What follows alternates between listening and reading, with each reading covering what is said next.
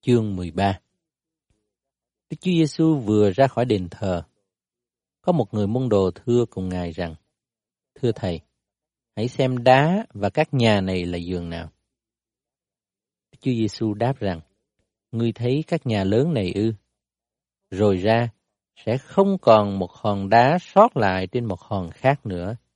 Cả thảy đều đổ xuống. Ngài đang ngồi trên núi Olive, đối ngang đền thờ, thì Fierre, Gia-cơ, Giăng và Andre hỏi riêng Ngài rằng, Xin Thầy nói cho chúng tôi biết lúc nào các điều đó xảy đến và có điềm chi cho người ta biết các sự đó sẽ hoàn thành.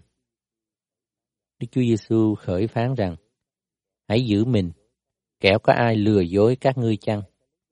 Có nhiều kẻ sẽ lấy danh ta mà đến xưng rằng chính ta là Đấng Christ. Họ sẽ dỗ dành nhiều người. Khi các ngươi nghe nói về giặc và nghe tiếng đồn về giặc, thì đừng bối rối. Những sự ấy phải xảy đến nhưng chưa là cuối cùng. Vì dân này sẽ dấy lên nghịch cùng dân khác, nước nọ nghịch cùng nước kia. Cũng sẽ có động đất nhiều nơi và đói kém. Đó chỉ là đầu sự khốn khổ mà thôi. Còn các ngươi, phải giữ mình. Họ sẽ nộp các ngươi trước tòa án, các ngươi sẽ bị đánh trong các nhà hội, và vì cớ ta sẽ đứng trước mặt các quan tổng đốc và các vua để làm chứng trước mặt họ. Nhưng trước hết, tin lành phải được giảng ra cho khắp muôn dân đã. Và khi họ điều các ngươi đi nộp, chớ có ngại trước về điều mình sẽ nói. Nhưng đến giờ đó, hãy nói theo lời sẽ ban cho, vì ấy không phải các ngươi nói, bèn là Đức Thánh Linh vậy. Bây giờ anh sẽ nộp em cho phải chết, cha sẽ nộp con, con cái sẽ dấy lên nghịch cùng cha mẹ mình mà làm cho phải chết. Các ngươi sẽ bị mọi người ghen ghét vì danh ta. Xong, ai cứ bền lòng đến cuối cùng, người ấy sẽ được cứu. Khi các ngươi sẽ xem thấy sự tàn nát gớm ghiếc lập ra nơi không nên lập, ai đọc phải để ý. Bây giờ những kẻ ở trong xứ Jude hãy trốn lên núi, ai ở trên mái nhà chớ xuống, và chớ vào trong nhà mà chuyên bất luận vật gì. Ai ở ngoài đồng chớ trở về lấy áo sống mình. Trong những ngày đó khốn cho đàn bà có thai cùng đàn bà cho con bú. Hãy cầu nguyện cho điều đó chớ xảy ra lúc mùa đông.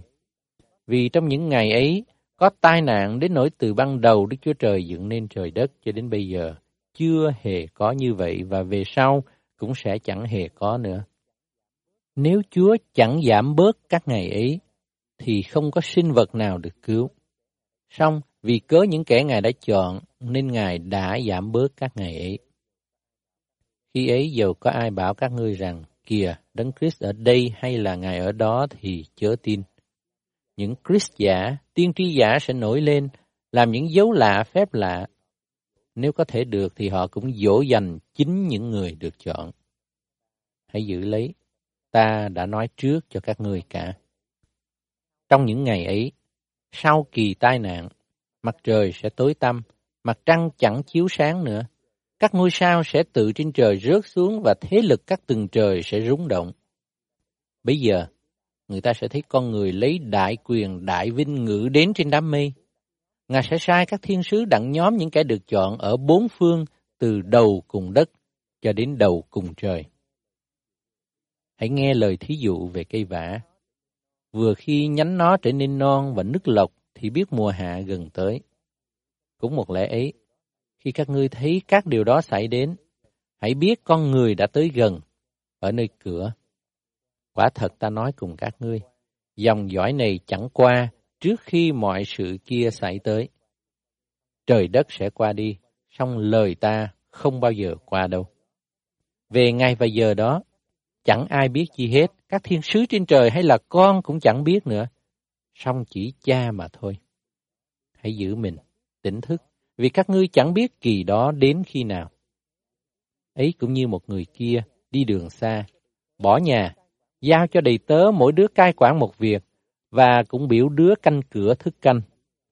Vậy, các ngươi hãy thức canh, vì không biết chủ nhà về lúc nào, hoặc chiều tối, nửa đêm, lúc gà gáy hay là sớm mai e cho người về thình lình, gặp các ngươi ngủ chăng? Điều mà ta nói cùng các ngươi, ta cũng nói cho mọi người. hãy tỉnh thức.